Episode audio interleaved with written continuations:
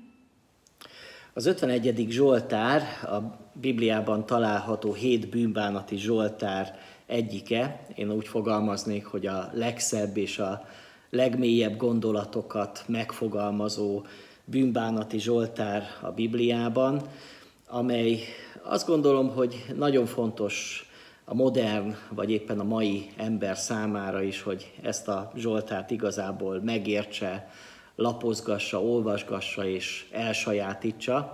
Ugyanis a mai korban nagyon nem szeretünk beszélni a bűneinkről. Így van ez akár a, a gyülekezetekben is, nem népszerű téma, amikor az embereket szembesítjük, vagy próbáljuk szembesíteni azzal, hogy vannak dolgok az életünkben, amik helytelenek, Isten, Isten számára elfogadhatatlanok, amik elválasztanak bennünket egymástól, elválasztanak bennünket az Úrtól. Helyette sokkal inkább a mai kor embere a bűn helyett a saját életében az önismeretnek a hiányát, vagy az önelfogadásnak a hiányát látja problémaként, vagy éppen a be nem teljesült vágyait látja a, a problémáinak okaként, vagy éppen a saját belső frusztrációit.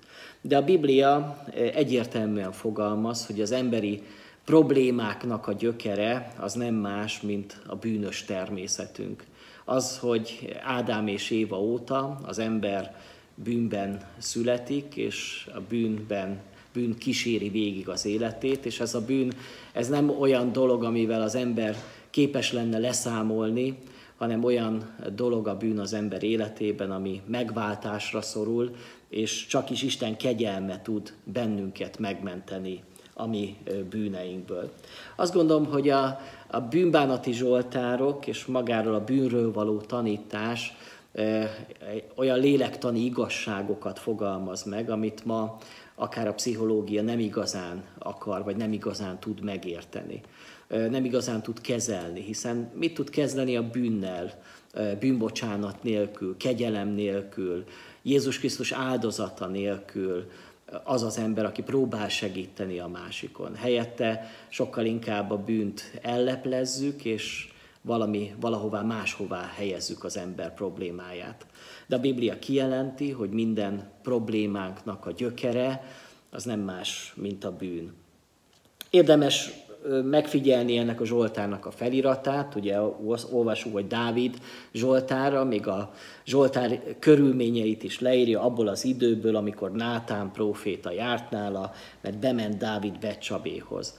Én azt gondolom, hogy persze ezek a feliratok, ezek nem az eredeti Zsoltár részei voltak, ezeket a feliratokat később írták hozzá, és nagy valószínűség szerint nem is Dávid írta ezt a Zsoltárt, hiszen a Zsoltárból kiderül, hogy ez egy sokkal későbbi keletkezésű imádság, hiszen egy olyan korban íródik, amikor Jeruzsálem falai már romokba vannak, nagy valószínűség szerint ez az időpont utal a babiloni fogság idejére, tehát körülbelül olyan 4-500 évvel Dávid után íródhatott ez a Zsoltár. Ugyanakkor pedig nem véletlenül került ez a felirat ennek a Zsoltárnak az elejére, mert akár Dávidnak is lehetett volna imádsága, hiszen Dávid valóban nagyon sok bűnt elkövetett, és az egyik legnagyobb, vagy a legnagyobb bűne az éppen a paráznaság bűne volt, amikor Becsabéval védkezett, és ennek a bűnnek aztán további következményei lettek, ugyanis Becsabénak a férjét is megöleti, és ezek után pedig folyamatos hazugságban tengeti a napjait. És a Dávid egy picit abban a csapdában vesztegelt, hogy ha az emberek nem tudnak az ő bűnéről, ha nem derül ki róla, hogy mit, mit cselekedett, akkor, akkor nincs is aggódni valója. Nátánnak, ennek a profétának kellett szembesítenie Dávidot azzal, hogy mit tett, és nem csak, hogy tud róla Nátán, hogy mit tett, hanem ennél sokkal fontosabb az, hogy maga az Isten látta azt, és az Isten tudja azt, hogy mit tett Dávid az ő életében. És ezt nagyon fontos számunkra is megértenünk, hogy nem az a bűn, és nem az a probléma, ami kiderül rólunk, amit mások megtudnak rólunk, hanem az a problémánk, amit talán mi magunk is próbálunk letagadni, vagy próbálunk elleplezni, de amit az Isten viszont lát bennünk. Látja a mi szívünket, látja a mi gondolatainkat, látja a mi érzelmeinket, Isten ezek alapján lát bennünket, olyannak, amilyenek vagyunk. Mi megpróbálhatunk szerepeket játszani, valahol bemutatkozni egy olyan emberként a másik ember előtt, mint aki jó ember, amit aztán néha el is hiszünk, de az Isten látja a valóságot. És ebben a helyzetében Dávidnak fontos volt az, hogy ne csak attól tegye függővé az ő problémáját, hogy vajon kiderül-e vagy sem, hanem sokkal inkább azáltal, hogy az Isten látta és látja, hogy mit tett az ő életében. Hétvégén beszéltem Sarkadon Péterről, aki meggyőződésem, hogy sok dologban hasonlít az ő élete Dávidhoz abból a szempontból mindenképpen, hogy mind a ketten bugdácsoló emberek voltak. Dávid is és Péter is sokszor elbukott az életben.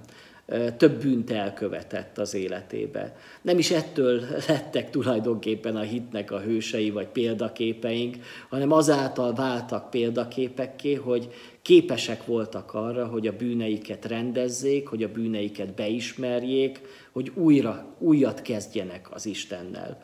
Tulajdonképpen Dávid és Péter is a kegyelemnek az emberei a Bibliában. Olyan emberek, akiket csak az Isten kegyelme szabadít és ment meg. Persze minden egyes emberre igaz, de azt gondolom, hogy Péter és Dávid életében ez annyira nyilvánvaló, hogy egyedül a kegyelem, egyedül a kegyelem által képesek ők az Istennel rendezett kapcsolatba élni, hogy felállni és újat kezdeni. Ezért jó példa lehet előttünk Dávidnak az élete, még akkor is, hogyha nagy valószínűség szerint ezt a Zsoltárt, ezt nem, nem is Dávid írta.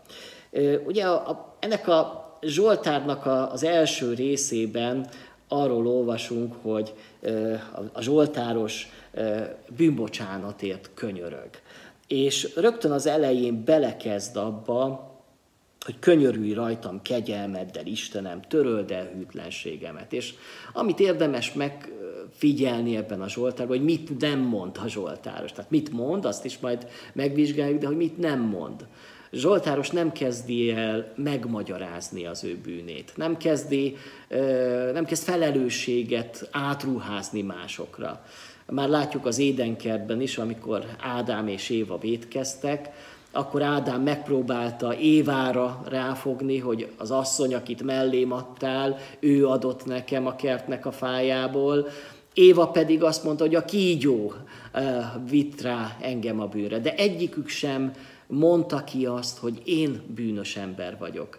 Kifogásokat kerestek, magyarázkodtak, felelősséget elhárítottak, és magukat nem igazán érezték bűnösnek azokért a dolgokért, amiket elkövettek. És én azt gondolom, hogy ez nagy csapdája a, bűnös embernek, és lehet, hogy sokszor mi magunk is belekerülünk ebbe a csapdába, hogy elkövetünk valamit, vagy akár sokszor benne vagyunk ugyanabban a bűnben, de megpróbáljuk valahol megmagyarázni. Megmagyarázni magunknak, néha még másoknak is, hogy mi azért nem vagyunk rossz emberek mások is ugyanezt csinálják, vagy másoktól, mások vittek rá bennünket arra, hogy ezt mi elkövessük, vagy a körülményeink hozták azt a dolgot, hogy mi egy bűnben elessünk, vagy belekerüljünk. Ezek a kifogások, ezek azok a magyarázkodások, amikkel sokszor a bűnös ember él, és ami megakadályozza a bűnös, bűnös embert abban, hogy igazán megtisztuljon, hogy megváltozzon, hogy megszabaduljon az élete. A Zsoltáros az első mondatától fogva nem magyarázkodik, hanem őszintén bevallja, hogy vétkezett, és ez a vétek, ez nem csak, hogy az Isten szemében bűn, hanem a saját szemében is. Ő elismeri, elfogadja, hogy jogos az Isten haragja, jogos az Isten büntetése a bűne miatt, és megérdemelné akár a büntetést.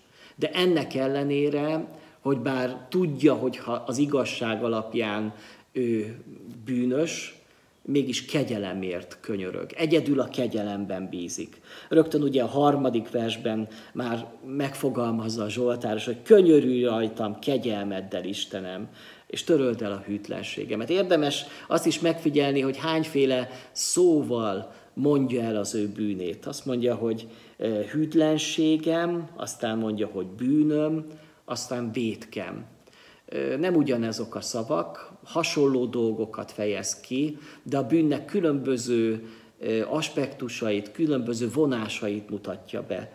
A bűn az hűtlenség. Hűtlenség az Istenhez, akinek megígérte az ember, amikor megtért, amikor átadta az életét, hogy engedelmes lesz neki. Hűtlenné válik a bűnös ember az Istentől.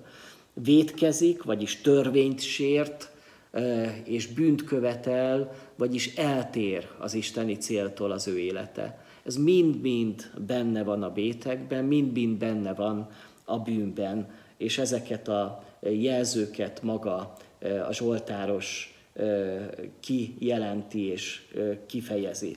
Azokat a képeket használja itt a Zsoltáros, hogy töröld el hűtlenségemet, mint hogyha törölt ki azokat a dolgokat, amiket megtettem abból a könyvből, ami te nálad van. Ugye az Bibliában nagyon gyakran előkerül ez a kép, hogy a könyvek, amik a mennybe vannak megírva. A jelenések könyvében is látjuk azt, hogy könyvek nyittattak meg, és az emberek majd a könyvek alapján ítéltetnek meg, hiszen a könyvbe bele vannak írva az embernek minden cselekedetei.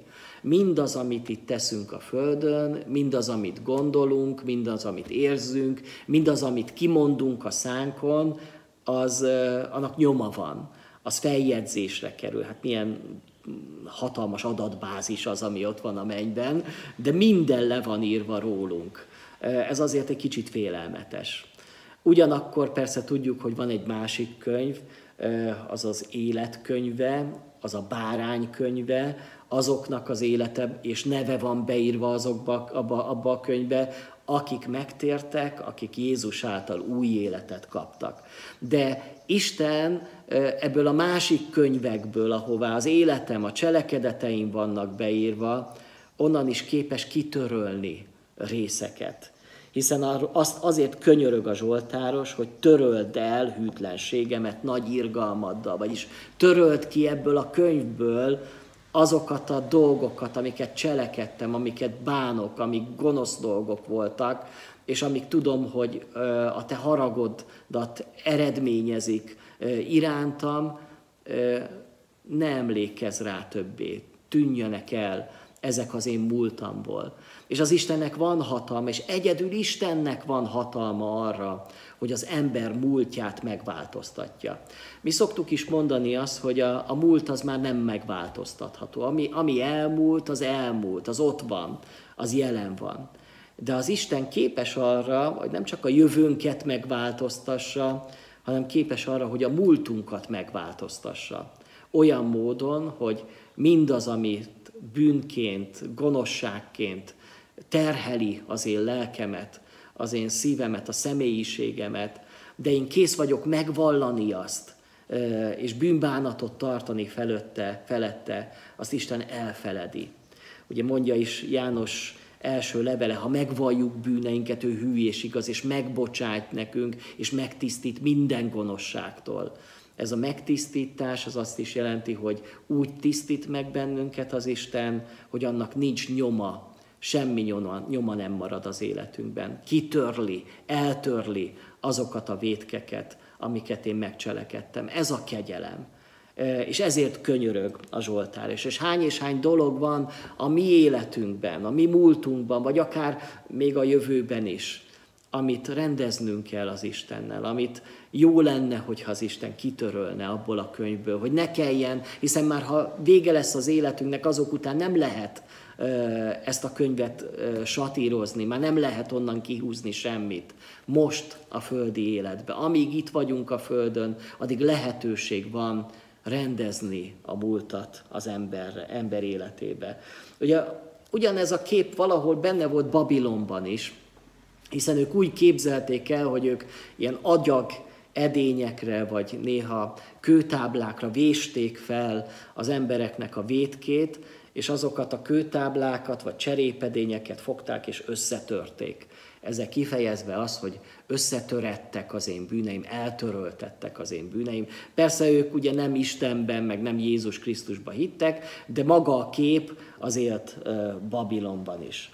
A következő rész ugye az 5-től 8. versig, amikor a Zsoltáros beismeri, elismeri a, a, a, a büntetésnek a jogosságát mert azt mondja, hogy tudom, hogy hűtlen voltam, és a védke mindig előttem van.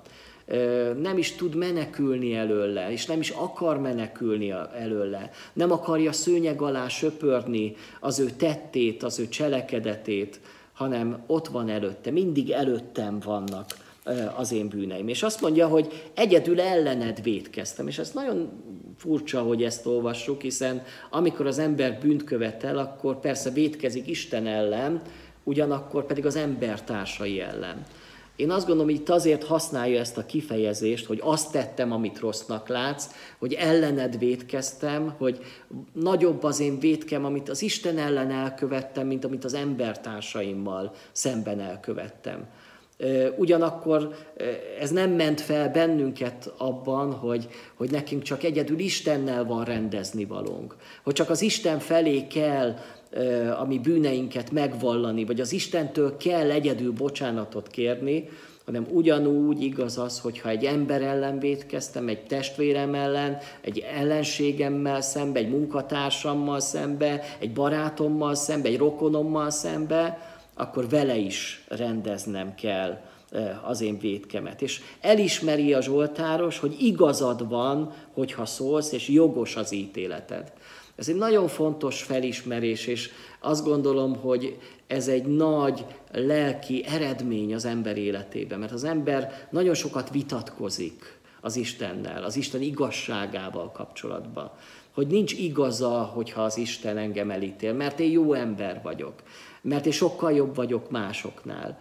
De amikor az ember Isten szemén keresztül látja a saját életét, hogy beletekint abba a tükörbe, amit Isten állít elé, akkor el kell, hogy ismerje azt, hogy Isten neked igazad van. Jogos a te ítéleted, jogosan ítélsz el engem, jogosan küldenél engem az örök kárhozatba, de én mégis kegyelmedben bízok, és ebbe a kegyelembe kapaszkodok beléd.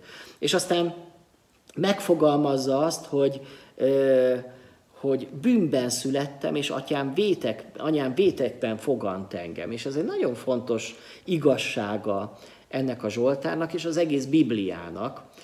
Mi gyakran úgy képzeljük el, hogy a gyermekek még ártatlanok. Ugye ez kicsit a romantikának a, a humanizmusa, meg gyermekszemlélettel az egy picit úgy mai napig is ránk ragadt, és még keresztényekre is, és mi is így tekintünk a, a gyermekekre, hogy azok tiszták, azok ártatlanok, de majd, ugye, amikor felnő, akkor majd bűnt követel, vagy akkor lesz bűnössé. A Biblia viszont úgy beszél az emberről, mint aki eredetileg is bűnös, javíthatatlanul romlott az ember természete születésétől, fogantatásától fogva. Ami azt is eredményezi, hogy az ember képtelen változtatni a saját állapotán, a saját ö, bűnösségén, nem tudja magát ö, megmenteni.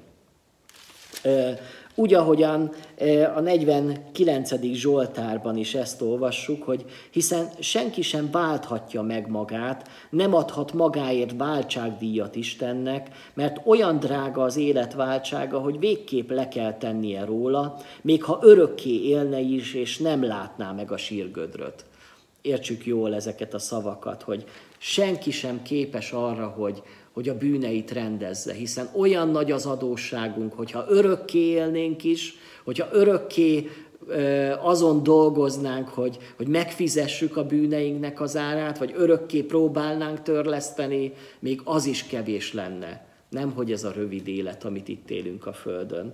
Nincs lehetősége az embernek, hogy saját bűneit rendezze, hogy azt helyrehozza.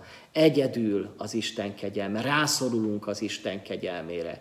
És alapvetően kétféle ember van ezen a világon, mindannyian védkeztünk, minnyáján bűnösök vagyunk, minnyáján romlottak vagyunk, az egyik ember ezt már felismerte, és a bűneivel ezért Istenhez menekült, Jézus Krisztus kegyelmét hívta segítségül, és a másik ember, aki ugyanúgy bűnös, mint az, aki megtért bűnös, de ő büszkén áll a bűneivel, és azt mondja, hogy tagadja, hogy ő vétkezett volna, és nincs elfedezve az ő vétke.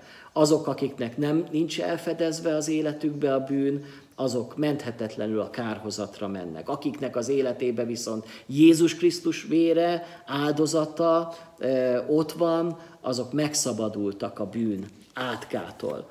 A római levél ezt nagyon jól leírja,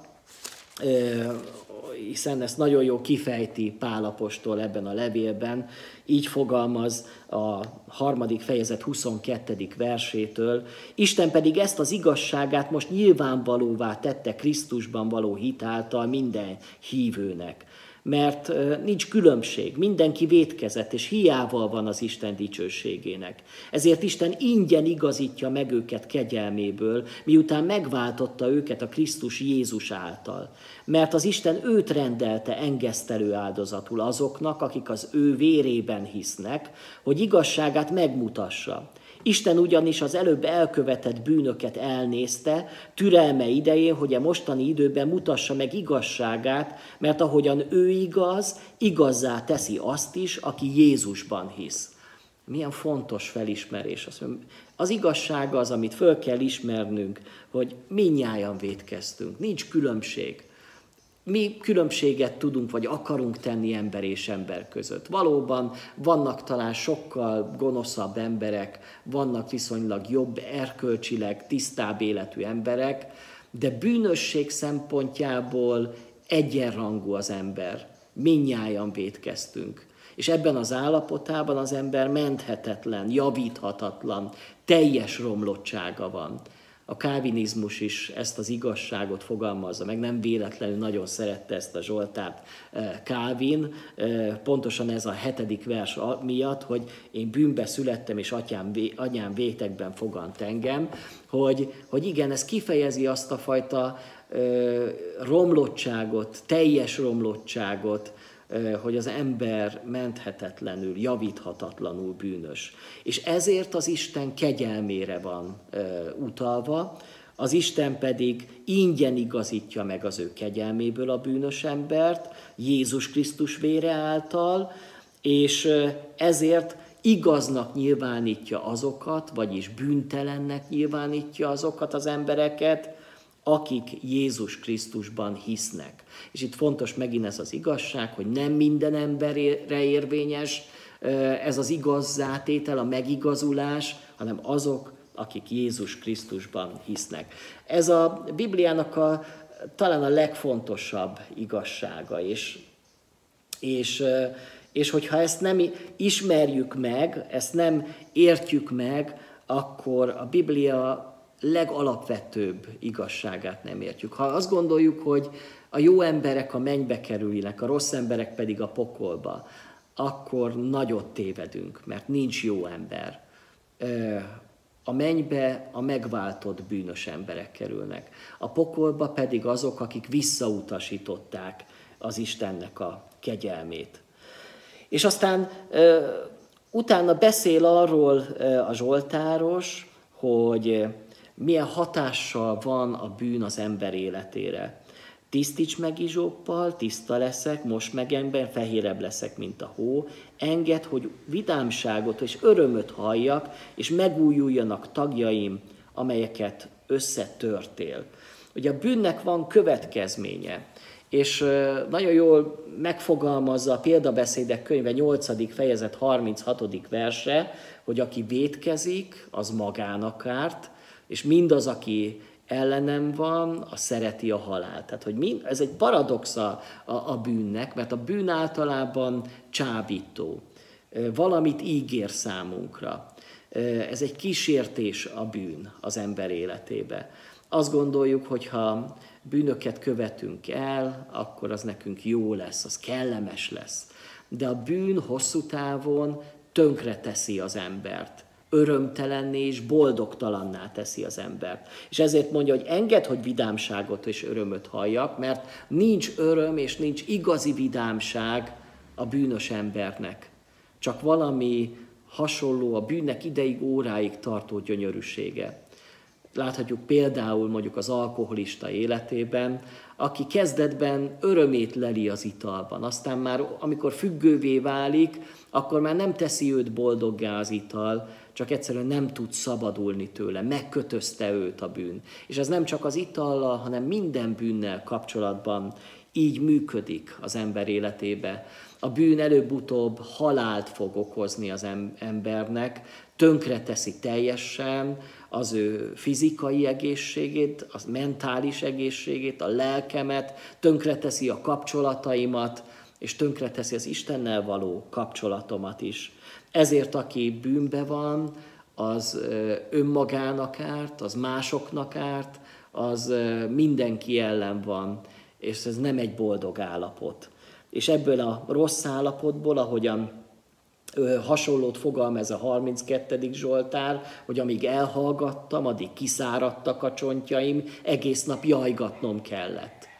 Igen, ezt éli meg a bűnös ember, hogy amíg nincs rendezve a bűn az életemben, addig az terhel, addig a lelkiismeretem gyötör, addig a vádoló is vádol engem. Persze ezt próbálom elhalkítani, próbálom elnyomni magamba, de mégis békétlenség van az emberi szívben. És ezért kiállt a Zsoltáros, hogy, hogy tisztítsa meg az életét, hogy újból visszatérjen az élet újból visszatérjen az öröm az ő szívébe. Ma sokan mondanak egy ilyen közhelyet, hogy légy önmagad, de igazából az ember nem tud önmaga lenni a bűneivel. Mert a bűneivel az ember csak egy torzó, egy olyan valaki, aki nem önmaga. Az, hogy önmagammá váljak, ahhoz meg kell szabadulni a bűneimtől hogy felismerjem a lehetőségeimet, felismerjem azt, hogy mire is teremtett engem az Isten. Nagy csapda az ember számára, az emberiség számára a bűn. A következő nagyon fontos szakasz, talán ezt ismerjük legjobban, hiszen ezt a, ezeket az igeverseket énekelni is szoktuk, és tényleg a középpontja ennek a Zsoltárnak azok a kérések, amik új életért könyörög Dávid pontosabban a Zsoltáros. Ugye tiszta szívet teremts bennem, Istenem. És itt a teremtés szót használja, ami ugyanaz a kifejezés, a magyarban is, de a Héberben is, mint amit a, teremtés könyve elején olvasunk a Biblia első versét, hogy kezdetben teremtette Isten az eget és a földet, ahol a báráige hangzik el, és itt is a báráige hangzik el, tiszta szívet teremts bennem Isten. Úgy, ahogyan az Isten az eget és a földet megalkotta, úgy teremti újjá a bűnös ember életét az Isten. Ez egy új teremtés. Nem véletlenül Pálapostól mondja a korintusi levélbe, ha valaki Krisztusban van, az új teremtés, a régiek elmúltak, és íme új jött létre. És pontosan ez történik az ember megtérésekor, a bűnrendezésekor, hogy az Isten eltörli azt, ami a régi volt, és helyette jön valami teljesen új, újjá lesz minden.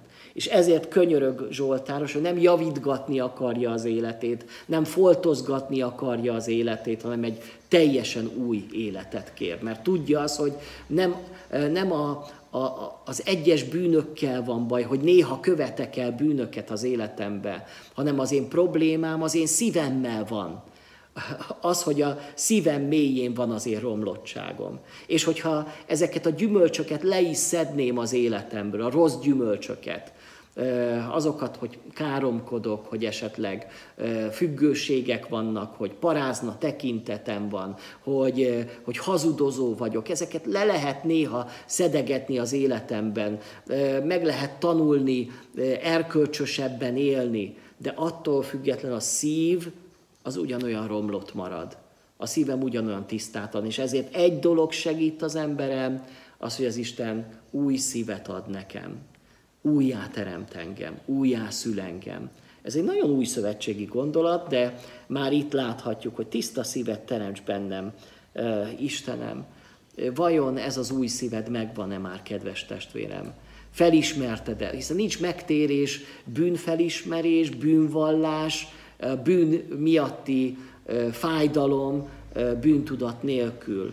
Ha valaki azt mondja, hogy én úgy tértem meg, hogy bemerítkeztem, az nem megtérés. A bemerítés az éppen ennek a jele, hogy meghaltam a régi életemnek, hogy, hogy egy új életet kaptam, egy teljesen újat teremtett az Isten. Az újjá teremtésnek a szimbóluma a bemerítés.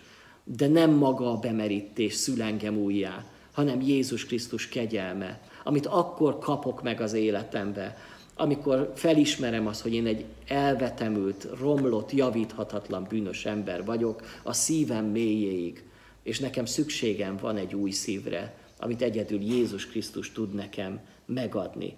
És aztán e, itt mondja, hogy ne vessel orcád elől, mert valóban a bűn az közénk és Isten közé áll.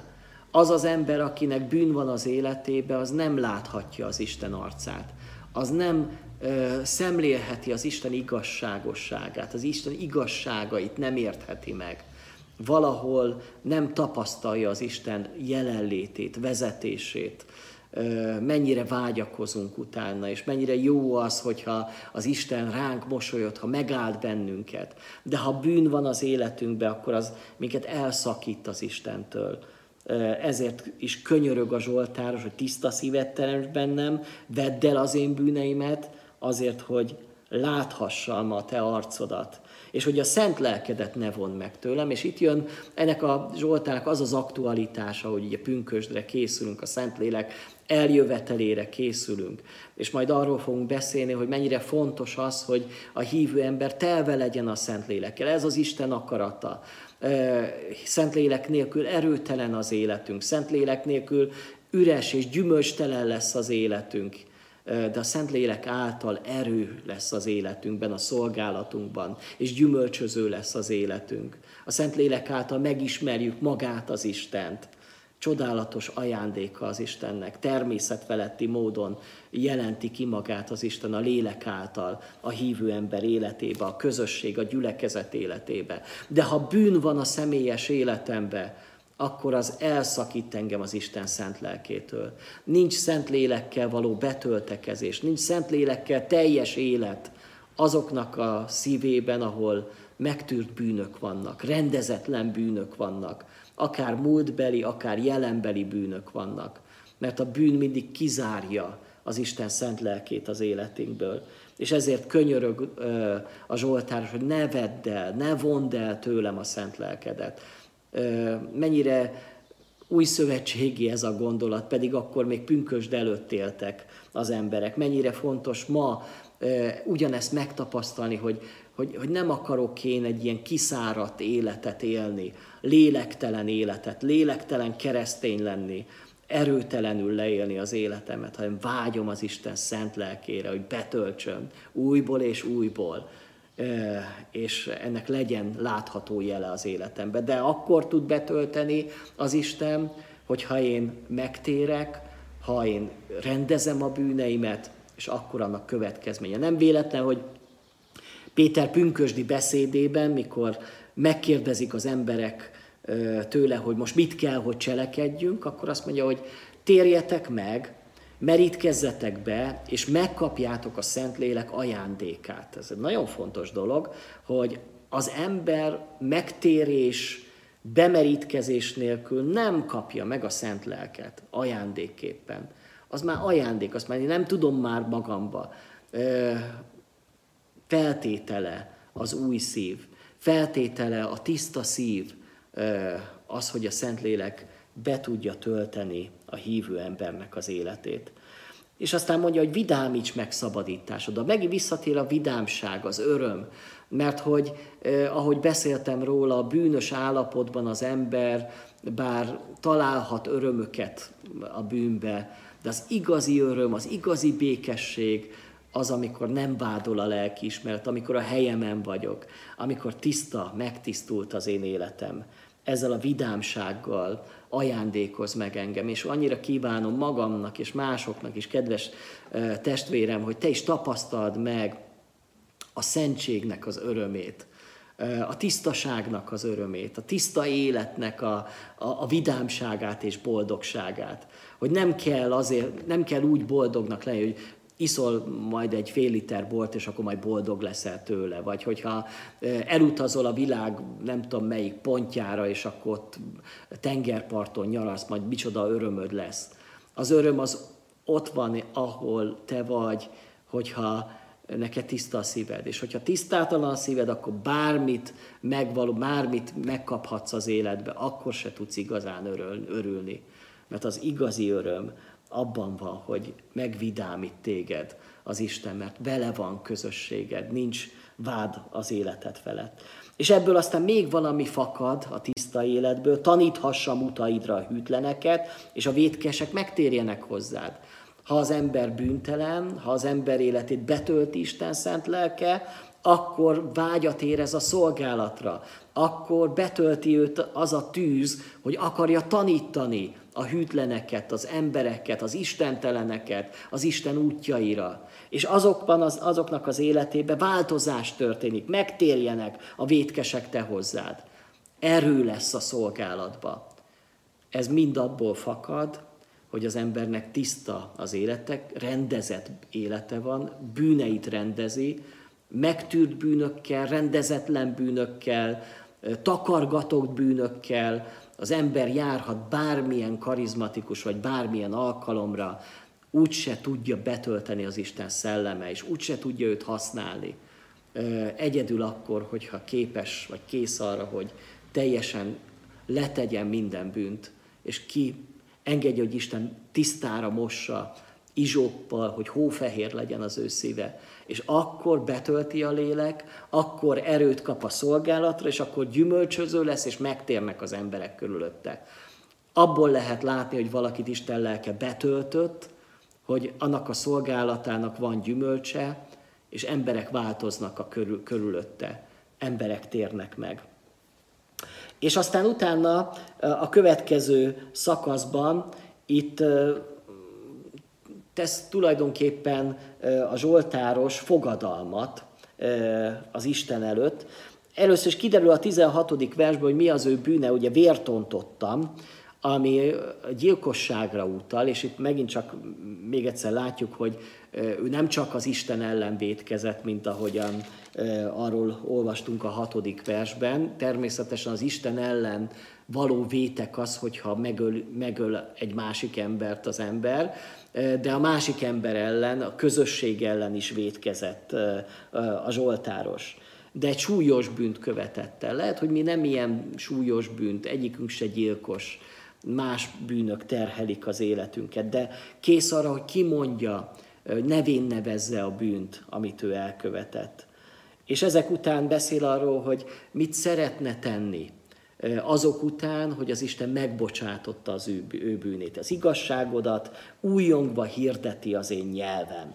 És nyisd meg az ajkamat, Uram, és dicséretedet hirdeti szám. Tehát két dolgot akar tenni. Dicsőíteni akarja az Istent, és az igaz, Isten igazságát hirdetni az embereknek. És ezt történik a bűn, bűntől megtisztított lélekkel, hogy ő is kész arra, hogy dicsérje az Istent, és aztán kész arra, hogy bizonságot tegyen az Isten szeretetéről, az ő igazságáról. Mert hogy az Isten nem a véres áldozatokban gyönyörködik. Ezt miért említi itt a Zsoltáros? Azért, mert hogy a, a bűnbánat, a bűnvallásnak a feltétele az ószövetségi kultuszban az az áldozat bemutató, bemutattal volt. Be kellett mutatni áldozatot. Ennek meg volt a meghatározott módja, hogy ezt templomba lehetett végezni, milyen állatot lehet bemutatni, kinek lehet bemutatni ezt az áldozatot, de mivel említettem, hogy nagy valószínűség szerint, hiszen ez derül ki majd a 20. versből, hogy Jeruzsálem éppen romokban van, a templom éppen nincsen, nincs kultuszi istentisztelet, nincsen ö, templom, ahol ezt, ezt az áldozatot be lehessen mutatni, és nagy valószínűség szerint fogságban van az a, az a zsoltáros, aki éppen bűnbánatot tartott Babilonban, és mégis azt mondja, hogy most én nem tudok bemutatni áldozatot, de talán nem is ez a legfontosabb, mert nem is a áldozatba gyönyörködik az Isten, hanem amiben gyönyörködik az Isten, az a töredelmes lélek, a kedves áldozat, és a töredelmes és megtört szívet nem veti meg az Isten. Hogy hiába követette valaki bűnt, és visz állatok sokaságát, hogy bemutassa áldozatként a templomba, ezzel vezekelve, hogyha ő benne nincs valódi bűnbánat, hogyha nem igazán akarja letenni azt a bűnét, nem akarja elhagyni az életében, Isten előtt sokkal kedvesebb, és ez már az a nagyon nagy új szövetségi gondolat, hiszen az új szövetségben sem mutatunk be áldozatokat. Még szerencse, hogy nem kell itt a gyülekezetben állandóan kosokat, meg bárányokat áldozni, hogyha valaki bűnt követne el. Itt folyamatosan kellene ölni a bárányokat, de milyen jó az, hogy Jézus Krisztus egyetlen áldozata tökéletesen elegendő, hogy tisztára mossa az életünket. Nekünk arra van szükségünk, amit itt a Zsoltáros is mond, a töredelmes és a, a, a megtört szív hogy beismerjük a bűneinket, hogy elismerjük a bűneinket, hogy bocsánatot kérjünk a bűneinkért, amiket elkövettünk. És aztán a Zsoltárnak a zárása, ugye így derül ki, hogy ugye Jeruzsálem falai azok le vannak rombolva, de imádkozik Jeruzsálemnek a, az újraépítésért, azért, hogy legyen újból templom, legyen újból áldozat, és ő is szívesen vinne igazi áldozatot az Istennek, bár most nem lehet, de szeretné, vágyakozik. Ez egy kicsit azt a képet mutatja, hogy az az ember, aki helyreállt, aki bűneit rendezte az Istennel, az mennyire vágyakozik a hívők közösségbe, vágyakozik a templom után, ami most nincsen, nem, ad, nem, nem nincs az a lehetősége, hogy felmenjen akár egy ünnepre, akár egy egyszerű ö, alkalomra oda a templomba, imádkozzon a templomba, vagy áldozatot mutasson be.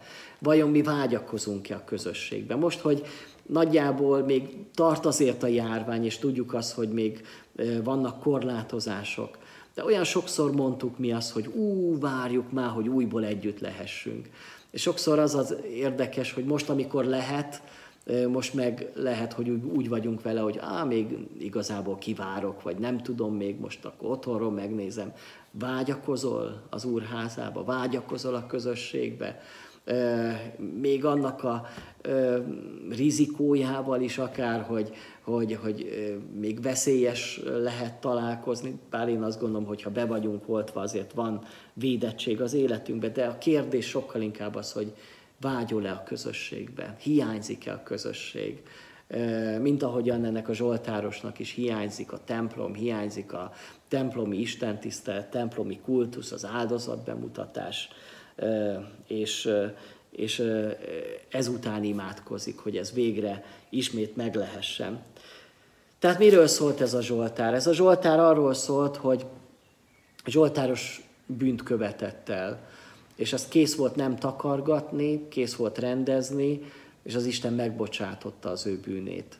Vajon szükséged van-e, kedves testvérem, kedves barátom, és persze magamnak is ugyanúgy mondom, hogy, hogy őszintén odaálljunk Isten elé, hogy ne takargassuk a mi vétkeinket, ne keressünk kifogásokat, hanem, hanem bevalljuk, igen, én vétkeztem, és, és nekem szükségem van arra, hogy új szívet teremts bennem, Istenem. És arra, hogy a te szent lelked betöltse az életemet, mert így erőtelen, így gyümölcstelen az én életem. Akarsz-e így élni, vagy akarsz úgy, hogy az életed megújul, az életed kivirul, és az életed gyümölcstermővé lesz. Imádkozzunk most. Istenünk, köszönjük neked ezt a csodaszép Zsoltárt, és bár akkor is, hogyha ö, olyan dolgokról beszél, ami nekünk fájdalmas, ami bűneinkről, de nagyon is igaz dolgokat mond ez a Zsoltár rólunk, hogy mi is ö, bűnünk, mi is bűnben fogantunk, és már az anyánk méhében is bűnösen éltünk, és így születtünk erre a világra, és magunk erejéből képtelenek vagyunk, és lennénk arra, hogy, hogy ebből a természetünkből megváltozzunk. És ami a legrosszabb az, hogy néha ez nem is fáj nekünk, hanem örömünket leljük a, a bűnben. De Uram, úgy fáj az, hogy ez a bűn elválaszt minket tőled, elválaszt minket egymástól, elválaszt minket önmagunktól is. Kérlek Istenem, hogy Te tedd a mi szívünkre ezt a, ezt a, ezt a bűnbánatot, hogy érezzük át a bűnnek a súlyát, amit elkövettünk, és kérlek tisztítsd meg az én életemet, és tisztítsd meg a mi szívünket, és teremts bennünk tiszta szívet, és, és, a, és töltsd be bennünket, Uram, a Te lelkeddel, hogy, hogy, hogy taníthassuk azokat, akik, akik még távol vannak tőled, és a bűnösök megtérjenek a Te utadra. Kérlek Isten, hogy, hogy tisztítsd meg ezt a gyülekezetet. Amen. Biblia óránk végén még egy éneket fogunk meghallgatni, ugyancsak a sarkadi gyülekezetből. Az éneknek a címe Te vagy a kősziklám, és Szegedi Attila testvér fogja ezt elénekelni. thank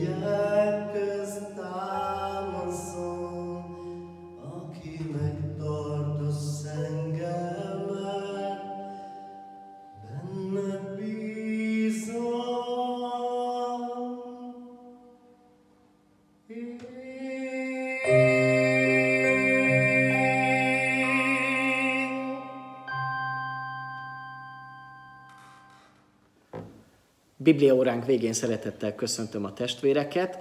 Szeretném átadni a Sarkadi Baptista gyülekezet köszöntését, a testvérek köszöntését. Hétvégén ott szolgálhattam, nagyon áldott közösségünk volt egymással. Szaniszlai József testvért is meglátogattam, és úrvacsorát is vittem neki, ő is köszönti sok szeretettel a testvéreket és továbbra is kéri, hogy imádkozzunk érte, hiszen a felépülése az hosszadalmas lesz még.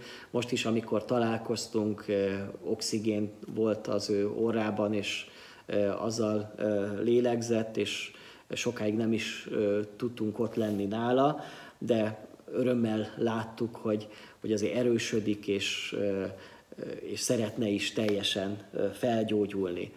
Hirdetném a testvéreknek, hogy ezen a héten lesz lehetőség az ifjúságnak találkozni szombaton négy órától, várunk benneteket szeretettel, ilyen kis csoportos beszélgetés lesz majd a Szentlélek munkájáról az életünkben, ezzel készülünk majd a pünkösdre.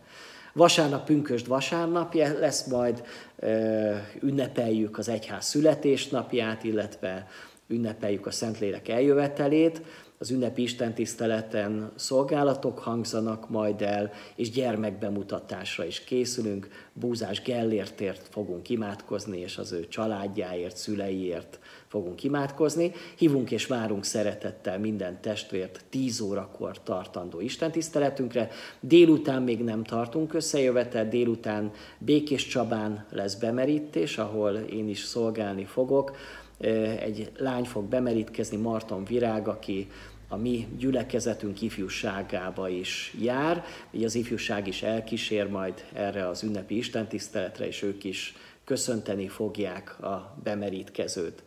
Hirdetném továbbá, hogy a következő héten, május 30-án ünnepeljük gyülekezetünk 130 éves évfordulóját. Erre is hívunk és várunk szeretettel mindenkit, szolgálatok is elhangzanak majd ezen az Isten tiszteleten, hanem is olyan módon, ahogyan ezt megszoktuk az ilyen jubileumi Isten tiszteleteken, hiszen még a járványhelyzet az korlátoz bennünket, de mindenképp szeretnénk visszaemlékezni gyülekezetünk múltjára, és előre tekinteni gyülekezetünk jövőjére. Azt is hirdetném, hogy május, június 28-tól július Másodikáig lesz gyermekhetünk, erre már jelentkezni nem lehet, mert beteltek a helyek, de imádkozzunk mindenképp a gyermektábor áldásaiért. Július 3-ától 5-ig lesz a gyülekezeti kirándulásunk, békés Dánfokon, erre már elindult a jelentkezés, és kérném a testvéreket, hogy ne sokáig gondolkodjatok, hanem minél hamarabb iratkozzatok fel a táborra, és legyünk együtt ezen a hétvégén. Itt lesz vasárnap majd a gyülekezeti bemerítésünk, és azon a vasárnapon még egy meglepetés szolgálat is lesz majd, mert délután vendégünk lesz a zsidók Jézusért misszió, és egy páska vacsorát is tartanak, ami még közelebb hozza számunkra az úrvacsora, az utolsó vacsora megértését, és egyben a közösségünk is épülhet ezáltal. Az egész hétvégének a célja az a közösség építés lesz majd. Záró áldásra hajtsuk meg a fejünket. Tiszta szívet teremts bennem, Istenem, és az erős lelket újíts meg bennem. Amen. Az Úr közel